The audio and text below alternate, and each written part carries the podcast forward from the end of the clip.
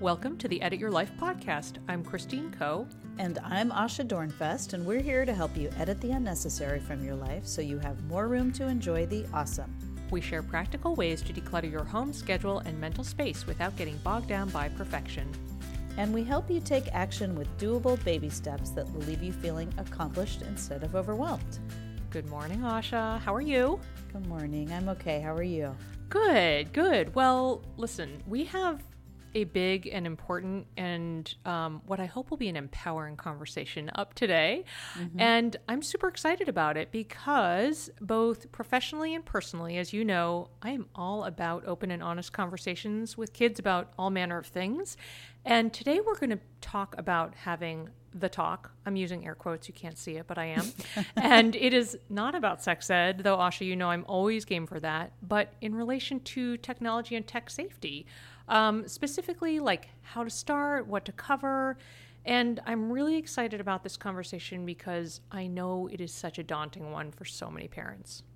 It is so daunting. It just sort of feels like it's huge, you know, because not only is like the influence of technology so vast in our lives, it's just constantly changing. Mm-hmm. And you know, actually for me, I'm very glad we're having this conversation because I tend to, believe it or not, sort of under-worry about things like it's going to be fine.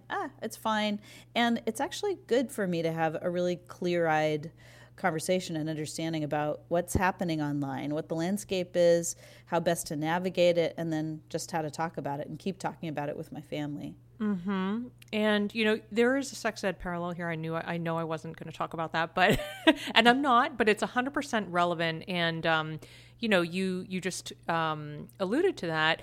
And it is that tech in particular, it's just such a moving target. You know, we talk about moving targets in life all the time, Asha.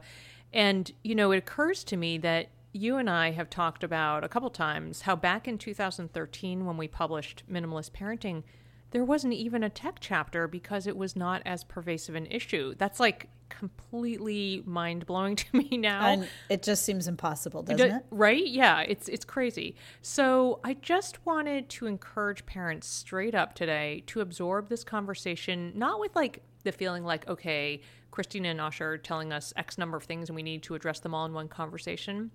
Trust me, it will not work. Your kids will tune you out. But instead, think of it as an ongoing series of conversations, and really like short, frequent touch points are just totally where it's at. Mm-hmm. Yeah, that's a really good point because I mean, it's sort of like the baby steps approach to the issue of tech safety and tech citizenship, because really that's all we can do. So, you know, the good news is we can just take it in small steps. Yes. Well, you know, today we're having this conversation in partnership with Google, and obviously Google in and of itself does not need an introduction, but what people might not be aware of and what I want to call out is that they have a really cool initiative called Be Internet Awesome. And it's all about teaching kids about 5 pillars of online safety and digital citizenship, specifically how to be smart, alert, strong, kind, and brave as you navigate the internet. Obviously, like, we want all those things for our kids. And they even have a game called Interland to help bring the concepts to life, which is really, really cool. So, on Safer Internet Day, Google released a bunch of survey data from parents and educators on online safety. And given that you all know I'm a former neuroscientist who loves data, I wanted to share a few things that jumped out at me from the parent perspective. Are you ready for some data, Asha? Well, I'm ready, and it's actually quite helpful to just sort of hear, you know, in a big picture way, what's on other parents' minds, because this stuff is big. Yeah, and there's a bunch of findings, but these are just some ones that like popped out at me, just, you know, just from this parent perspective, because I know we have so many listeners who are thinking about these things. So the first thing I wanted to share is that, like, parents, we know the conversation should be happening, okay? So they found that parents believe kids should learn about online safety at the age of 9.4 years old on average. So, you know, there's consensus there, so that's good.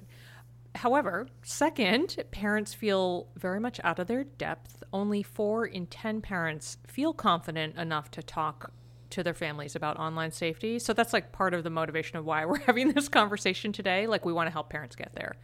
And then third, it just feels really hard to make things happen. So Parents in this survey reported the biggest challenges to ensuring that kids have a healthy digital lifestyle were, one, content they don't approve of or don't want them watching. That was 28%. Two, enforcing screen time limits. That was 25%. We'll talk more about that. And three, setting a good example for kids with screen time. Like, that was 21%. And we know that is really hard. So in a nutshell, the struggle is real, and today we're going to talk about how to get out of the overwhelm zone and make the hard things a little less hard. Making hard things less hard. I think that should be our new tagline. Yeah. I think that should be the tagline of my life, actually. No, seriously, I'm, I'm just really glad we're able to work with Google on this, because I feel like too often, when we talk about online safety, it's like discussing this mysterious boogeyman rather than actually talking about day-to-day reality of our lives and, the practical things that we can do to make a difference. So, it's not just about the tools and the gadgets or the software that are always changing. It's really about our own behavior as well. So that is something we have control over, mm-hmm. which is actually sort of comforting. So, I mean, it's, we acknowledge it's complicated. It's different for every person. It's an ongoing conversation, but the fact is we're living in this tech-connected world, and it's just good to be able to, talk about it straight on and address it and then just work through some of this stuff together.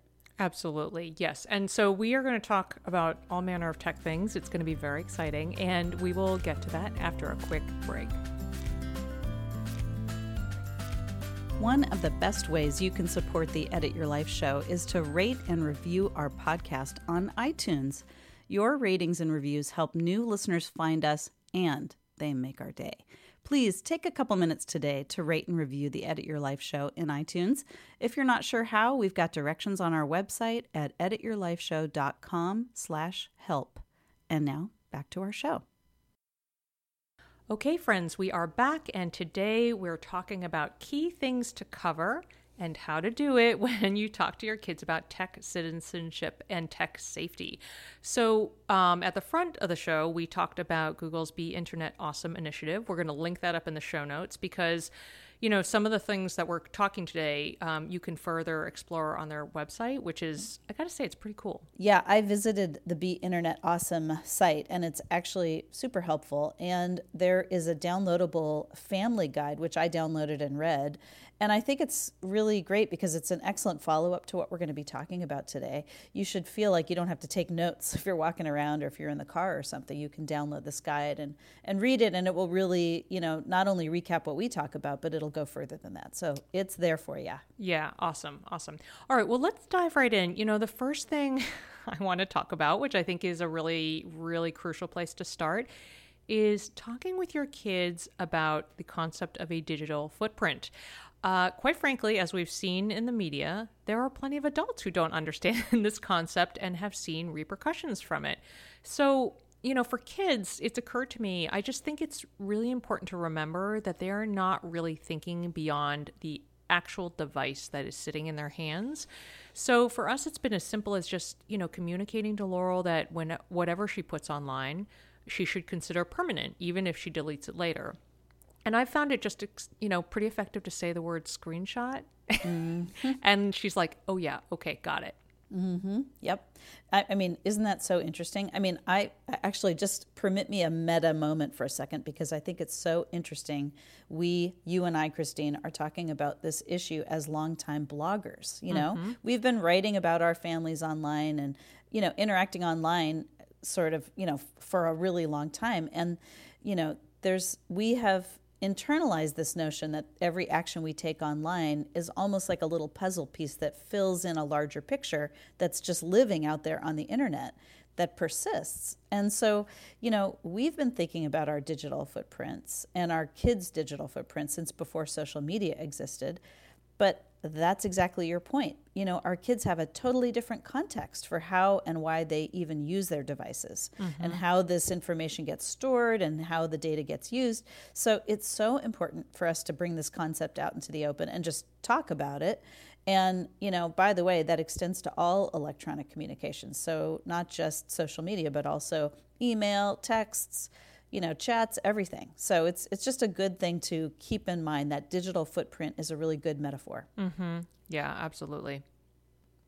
So the next topic that we want to talk about is actually, you know, has to do with the content of what you post. So it's really important to talk to your kids about what's okay and what's not okay to post online and with whom they share it, as well as learning about how to identify information that's credible by using their own detective skills.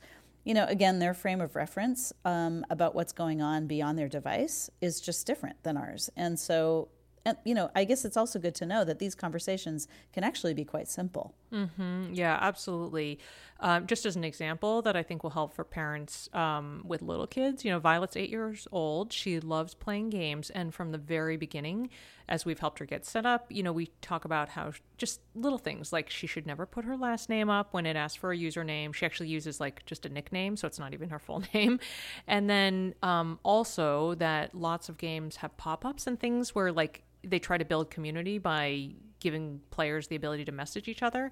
And so we've told her, just ignore them, never give any information about yourself, don't respond. And, you know, we've also just said, like, if you have questions, like, ask us first before doing anything. And I think the key is just to be like really matter of fact and really simple with it.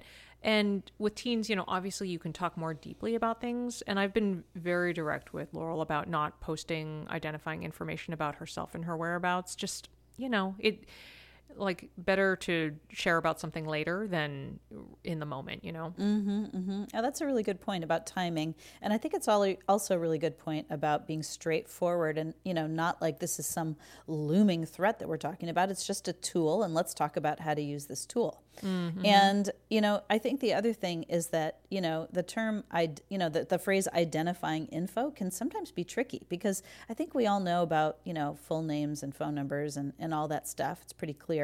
But there were a few scenarios in the Be Internet Awesome Family Guide that I hadn't even considered. So, you know, for example, what to share on social media when you're heading out on vacation. Mm-hmm. You know, on some level, like we all have a sense that, you know, okay, we're basically revealing our whereabouts. But, you know, everybody in your family might have a device and might be sharing differently on different platforms. So it's probably a good idea to have a conversation about it before you head out. So it's just, I mean, that's just a smart thing to do that I didn't exactly think about. And so, and I'm also really glad you brought up Vi's games. It's a really good practice to click through kids' game setups just to familiarize yourself with whether there's a messaging component. And my daughter, when she was younger, used to post her art on a social media platform specifically built for, you know, art sharing. And it too had a messaging, like a direct message ability that we really had to, you know, we had to negotiate and work out.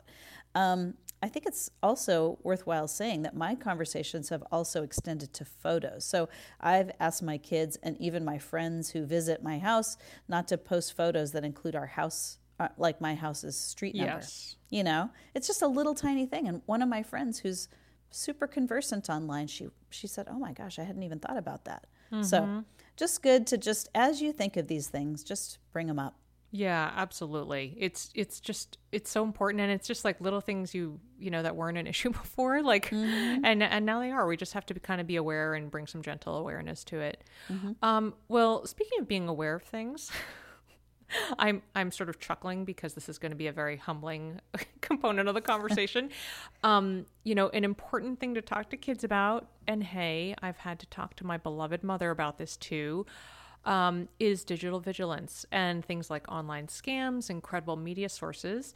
So I want to share a little recent example, or from last year. So at Christmas time, you know, those like giant plush pillows, like human-sized plush pillows. Oh, wow. Okay. Uh-huh. They're a thing. And Laurel wanted to get one for Violet. And, you know, she was so excited. It was such a generous, sweet thing. Like she found a place online, had an adorable one for $20. And like, I couldn't believe it was only $20. And we were in such a rush. Like literally we were in the parking lot about to pick up Violet from an activity. And I you know, at that particular moment in time, I felt like I had been in a lot of no mode. So I kind of wanted to be fun mom, right? Mm. So I said, okay, let's order it right now, like right here before we pick up Vi. I had never heard of the online retailer. Typically, honestly, if I'd been at home and like not so rushed, I would have looked it up. But, you know, I wanted to be fun mom. So, well, I ordered it. And then like a week later, Laurel was like, what's the status of that order? So I went to check on it. It turned out it was a scam website, as in like it took our order. And then when I went to check a week later about the order status, the website had disappeared off the internet. Like, wow. Yeah. And let me just say that luckily there were not further, you know, credit card purchases or whatever. It was just that one transaction. But the hassle of dealing with the credit card company and like talking to John about it, and then my own self-flagellation for lapsing in my own vigilance in pursuit of being fun mom, it was a really good opportunity to have a real life conversation about how important it is to just like be really careful about websites and stuff. Okay, that is like the very definition of teachable moment. Right? Oh, man. Oh my gosh. I mean, that's really terrible. I'm sorry you went through that. And, you know, I think what this tells us is it can happen to anyone. Mm-hmm. It's very smart people. It can happen to smart people. It can happen to anyone, but especially kids and teens, you know, because they live so much of their lives online, and online transactions really, you know, and online shopping makes a lot of sense to them. And I'm really glad you brought up your mom, because it is a totally shameful reality that online scams target elderly folks. Mm-hmm. That's a whole nother topic, which we should discuss at some point. But to me, you know, the place to start, you know, this conversation is about the fact that everything we see online isn't necessarily true. And in some cases, it was specifically built to trick people into giving money or information, hence the plush pillow fake website. Yeah. And I mean, it was literally just built to get your credit card. Yep. And it's a good reminder for us too, because, you know, like you wouldn't do that, I wouldn't do that, but somebody would do that. And so it's just, you know, again, it's such a varied problem that unfortunately there's no set series of steps, you know, that we can take to, you know, quote unquote, solve it. But we can heighten our awareness, and we just need to continue being vigilant. We need to continue offering guidance and just continue keeping our eyes open. Mm-hmm. Yeah, absolutely. Also, I just wanted to recommend a tool should people need it, and we will link this up in the notes. But the Family Link app from Google, if you use this, you can block specific sites, you know, like plush pillow sites. You can only allow a curated set of sites, apply filters that help block mature content.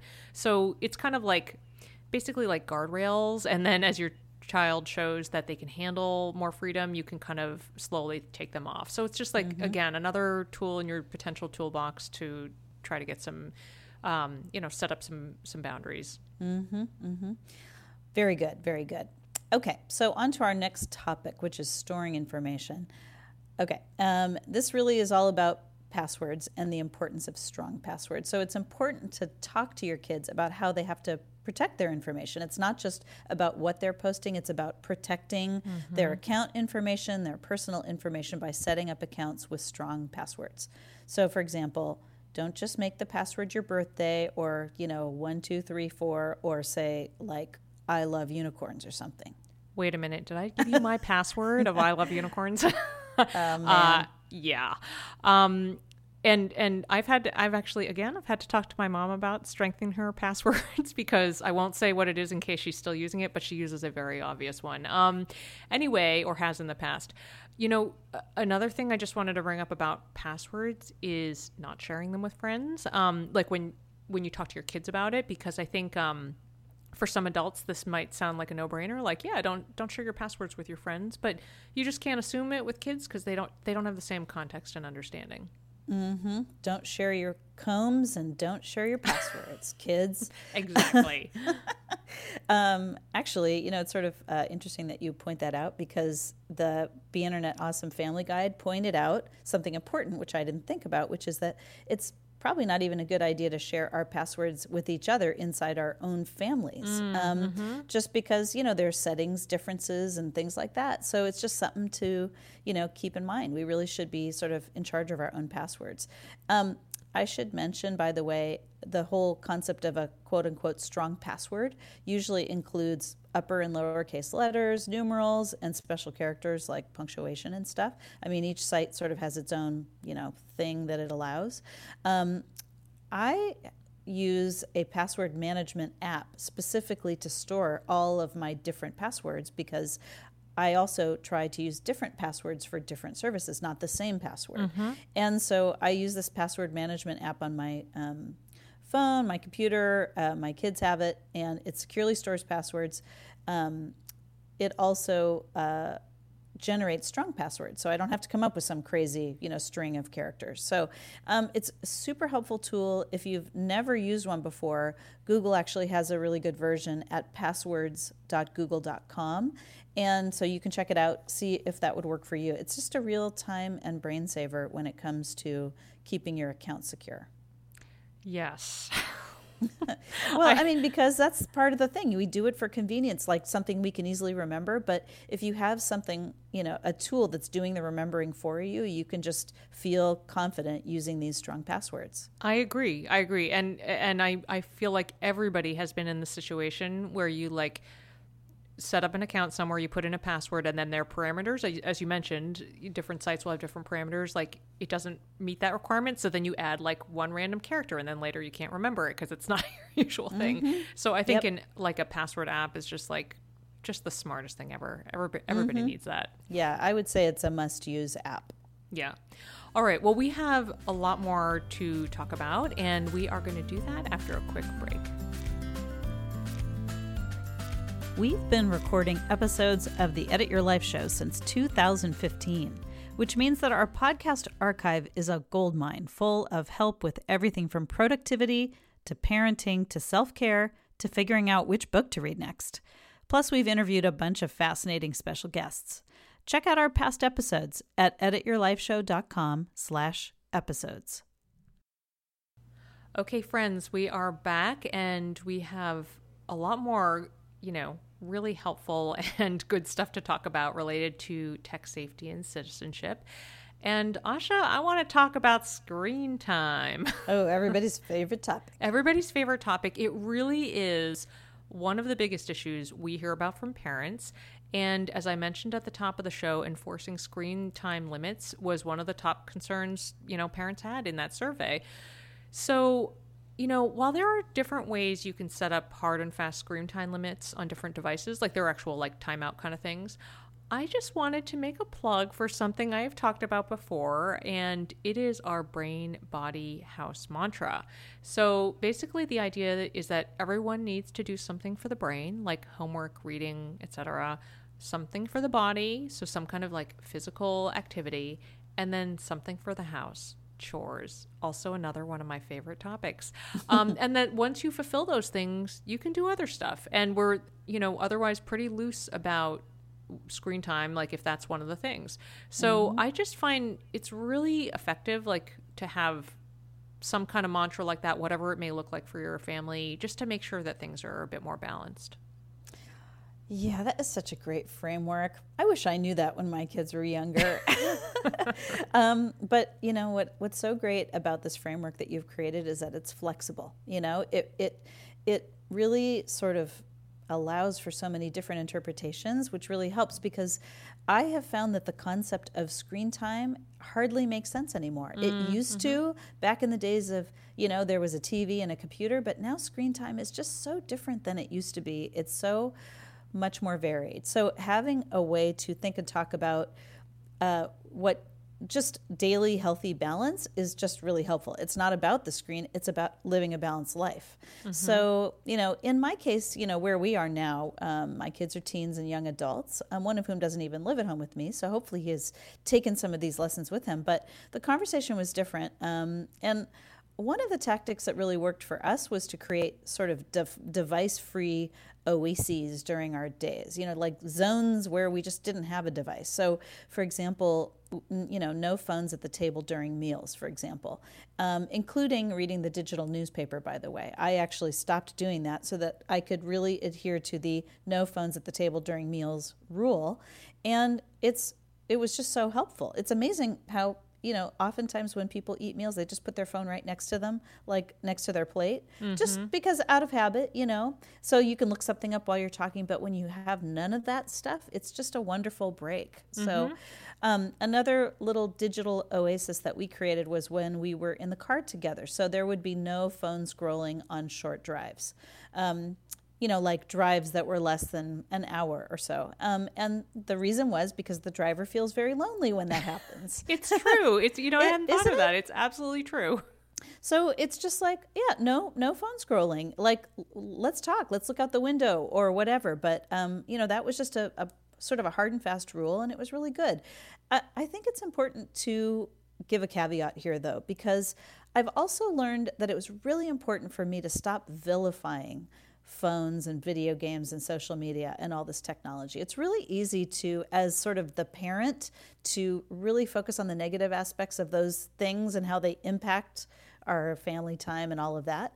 But the reality is these tools and services, they play very different roles in my kids' lives than they do in mine. And when I am judgmental about it, when I am sort of judgmental about their phones or, you know, why would you play that game or whatever, it just erases their experiences. Mm-hmm. And it makes them less likely to want to talk to me about it. And so it's just, I find that really important that we live in this world together. We're experiencing it differently. We have to sort of make room in our conversations for, you know, experiences that we're not having.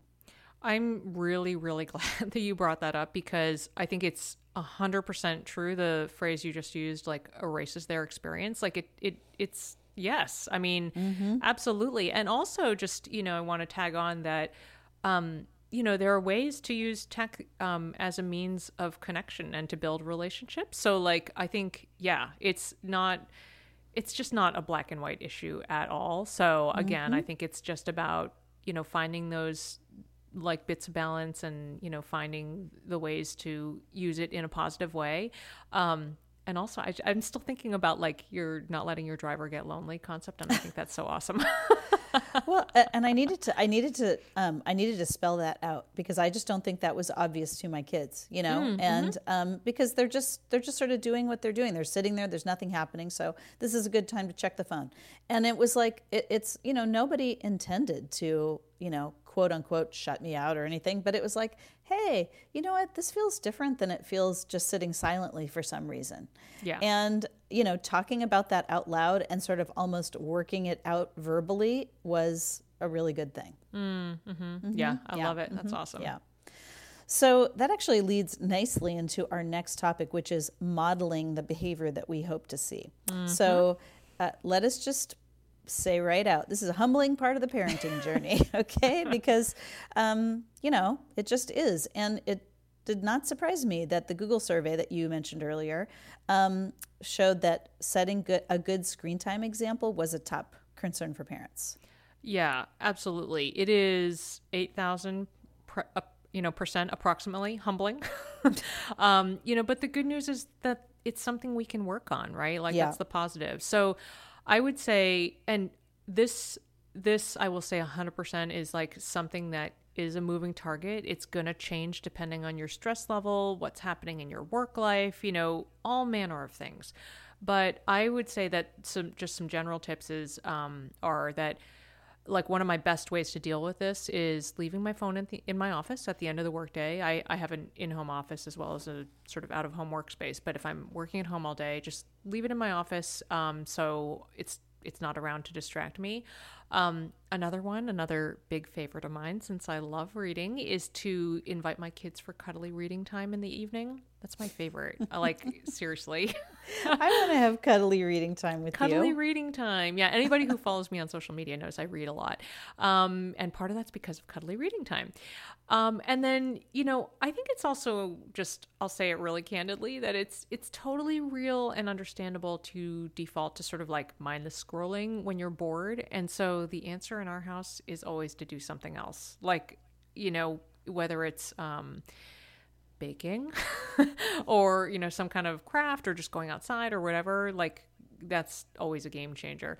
And I also will say that just one last little thing is that over the winter holidays, this was like a total, not accidental exactly, but it was a function of needing to have my phone on while I was asleep because Vi was at a sleepover, so I wanted to be there in case, you know, the phone rang and she needed to be extracted. But I didn't want my phone like notifications going off.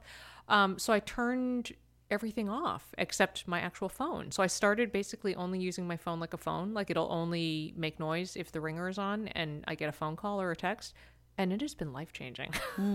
It has been amazing. Absolutely. Mm-hmm. Yeah. You know, it's those interruptions affect your quality of life more than you realize until then they're gone and you're like, oh, feels so good. You know, it's interesting. Part of why I read paper books and I don't use an ebook reader is because I want people to see what I'm reading. You know, in terms of let's bring this back to this whole notion of modeling. I want them to see the title of the book. I want them to see that I am reading. I want them to see that, you know what I mean? I want them to see me turning pages. It's really important. And you know, right. I mean, that's a little bit different than what you're talking about. 'Cause you're saying, you know, like actually also change our behavior where it comes to, you know, when it comes to things like scrolling, which is also something that I'm trying to do, but it even goes down to something simple like that, you know, my choice of quote unquote device, because I don't even have to have a conversation. It's just modeling just by somebody walking by and seeing what I'm doing. Yeah, absolutely. And, you know, something else I do, which I sort of mentioned earlier when I was talking about the driver being lonely in the car, is I sometimes narrate my own behavior. So that means, like, for example, I talk out loud about why I do things. So, for example, I recently have taken up embroidery, you know, like with the hoop and the whole thing. Yay! You know? Embroidery's awesome.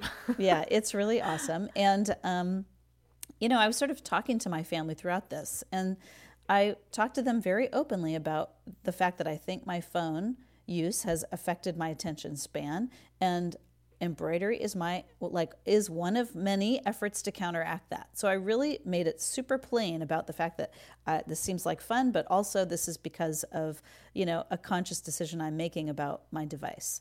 And, you know, so these are just two small examples. You probably have more, you know, that would be relevant to your family.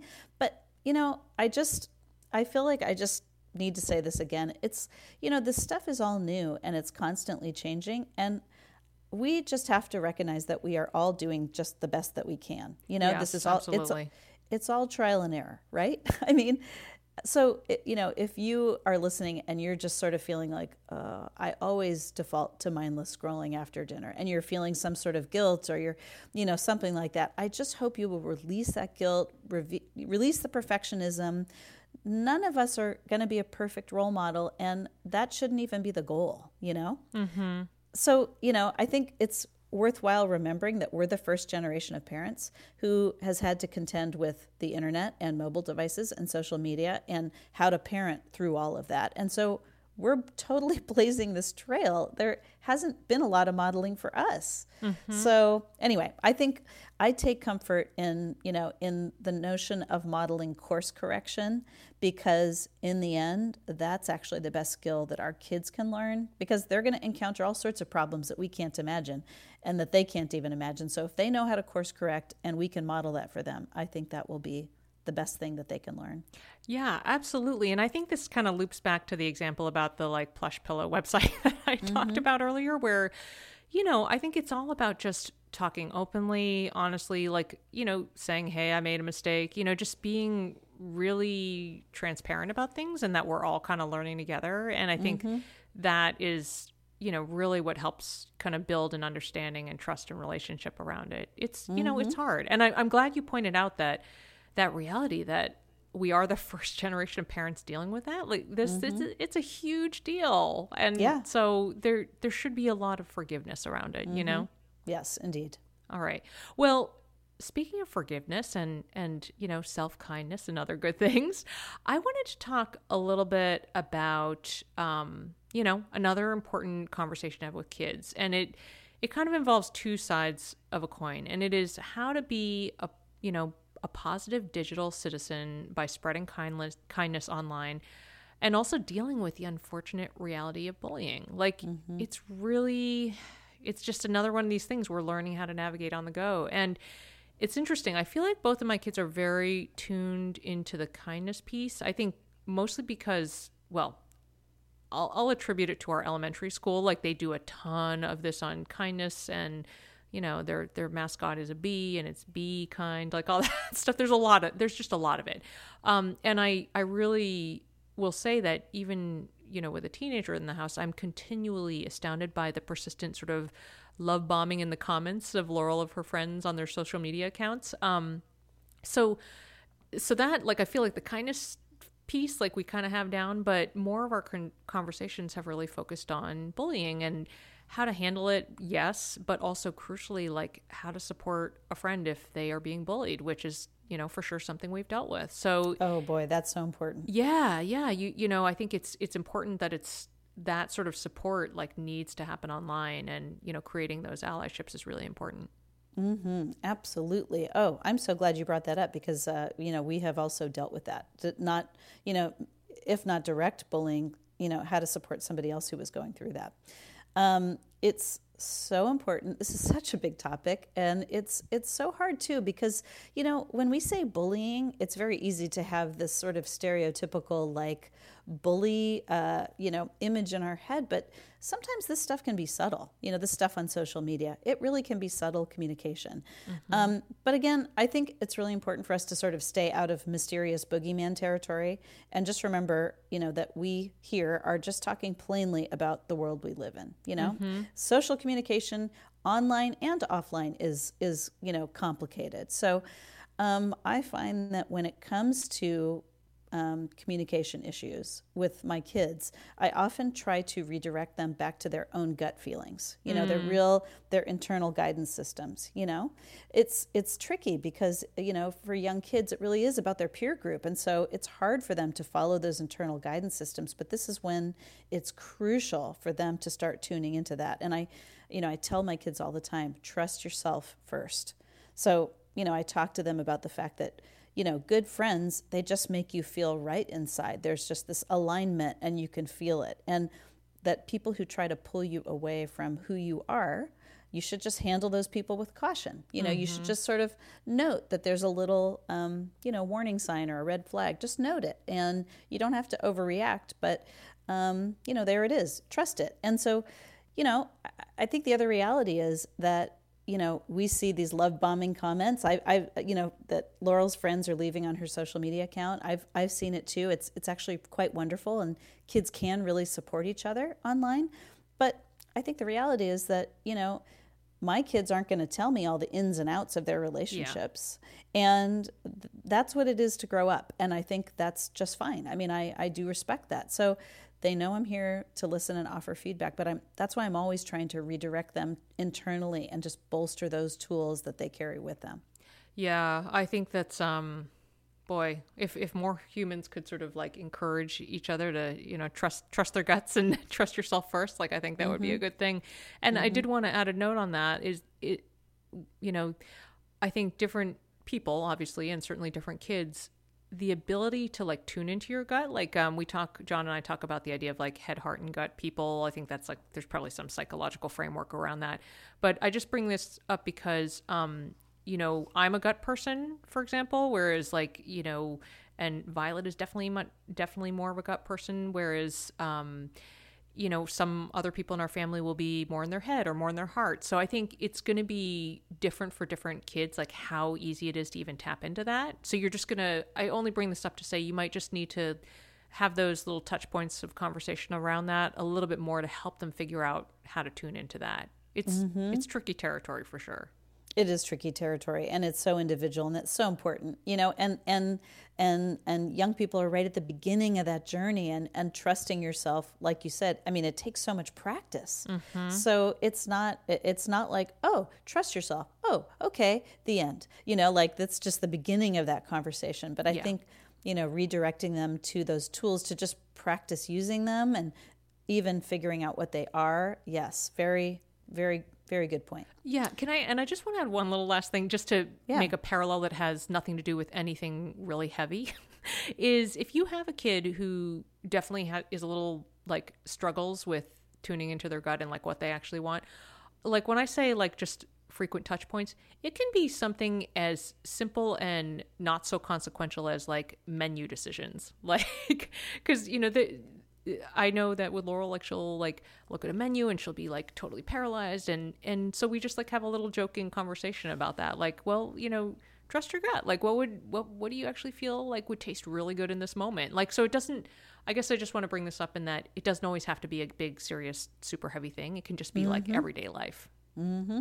Yes, yes, yes. Yeah. Which brings us to our next topic, which is completely relevant. It's all about building trust. So speaking of trust, one of the top concerns parents have is their kids coming across questionable content and messages and all that stuff. And it's so important, key, in fact, to build trust so your kids know they can talk to you. Oh my goodness. Yes. Yeah. I mean, that's pretty much everything, right? That's everything. And, you know, I was making jokes about sex ed parallels at the beginning of this episode. And the thing is, like, I actually do work in this space. So, you know, we talk all the time about how the goal is really to become an askable parent. Like, you want to be a parent, your kid's not going to come to you for everything, but you want them to know that you're there and that they can ask you. So I think in my experience, a key to that is to be like super calm, non-judgmental. That's something you brought up earlier. And also, like, not to freak out, because the more you freak out, like, the less your kids are going to want to talk to you.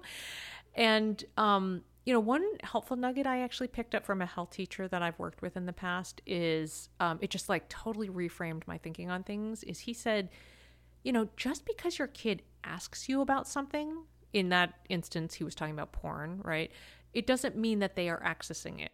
It's just that curiosity is normal, right? Mm-hmm. Yeah. It's like, that's like, right. I mean, that's obvious when you say it, but then it's like, oh yeah. Okay. Right. Yeah. That's it's good. Hard to separate that knowledge from like the reality of that, from like the emotion.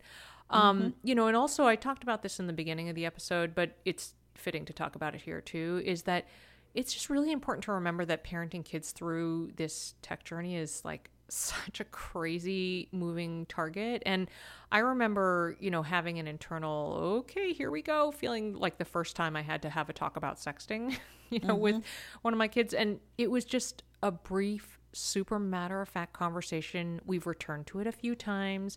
And it just, those little touch points around it have developed this trust that she knows she can talk to me if something happens. And, you know, we just keep having different conversations via like what you mentioned earlier, those teachable moments, just stuff that comes up in everyday life. And it's so, so helpful to just have those continual little touch points around teachable moments.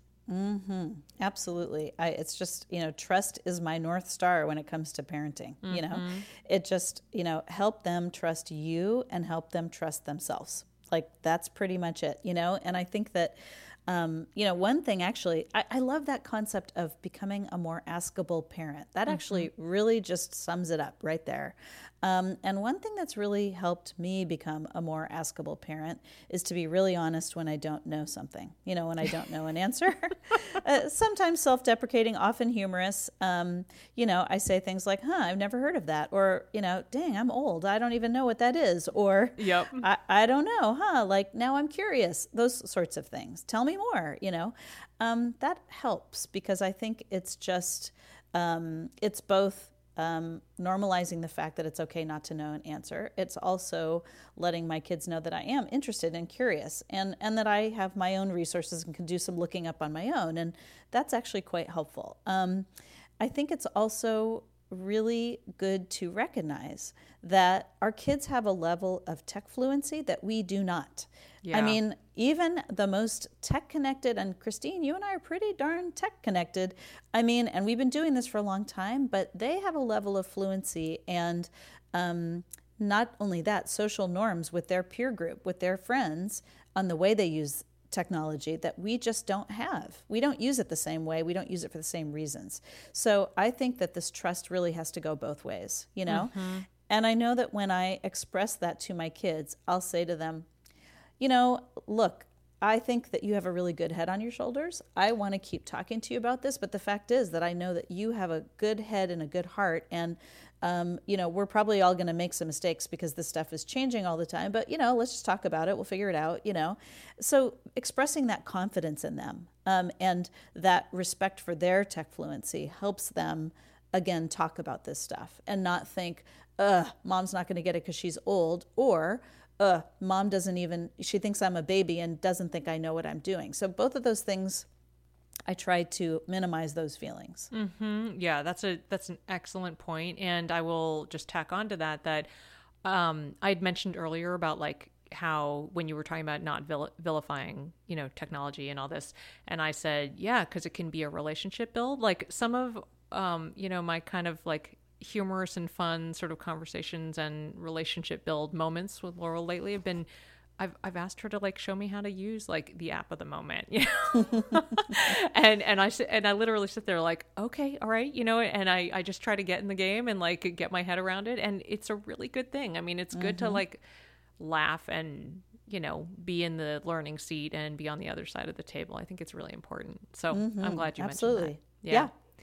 All right. Well, Asha, we have covered a lot. And it is time to wrap up our show. And I wanted to know what your next edit is in the context of our conversation today. All right.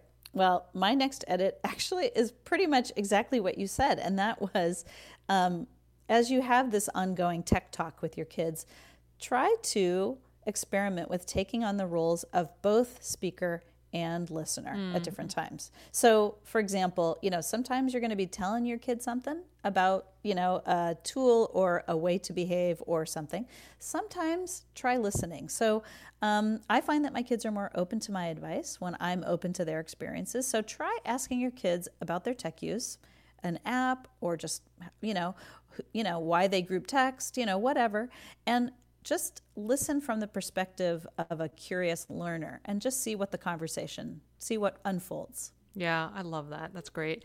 Okay. And your next edit. Okay. Nobody's going to be surprised by this now that I was going on for it a few minutes ago, but look for a teachable moment this week. So here's the reality.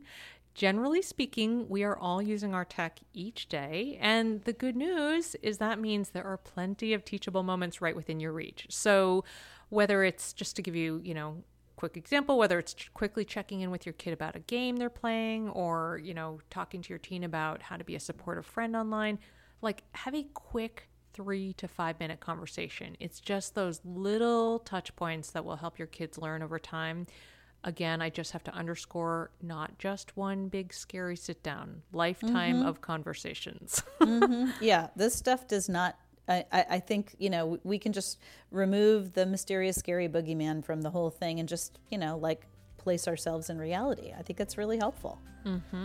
All right, folks. Well, we really, really hope that this conversation has helped inspire you to have the tech talk with your kids ongoing. You'll find the show notes for this episode, including links to resources we've mentioned, plus lots of great related episodes at edityourlifeshow.com. And this week, we'd also like to know what's one thing you will talk to your kids about related to tech, safety, and citizenship. Hop over to facebook.com/edityourlifeshow and look for the question of the week pinned to the top of the page, or you can chat with us on Instagram at edityourlifeshow. And be sure to check out g.co/beinternetawesome to find helpful resources like the Family Guide, explore the 5 pillars of Internet Awesome, and play Interland. We will link up all these resources in the show notes. Thanks for listening.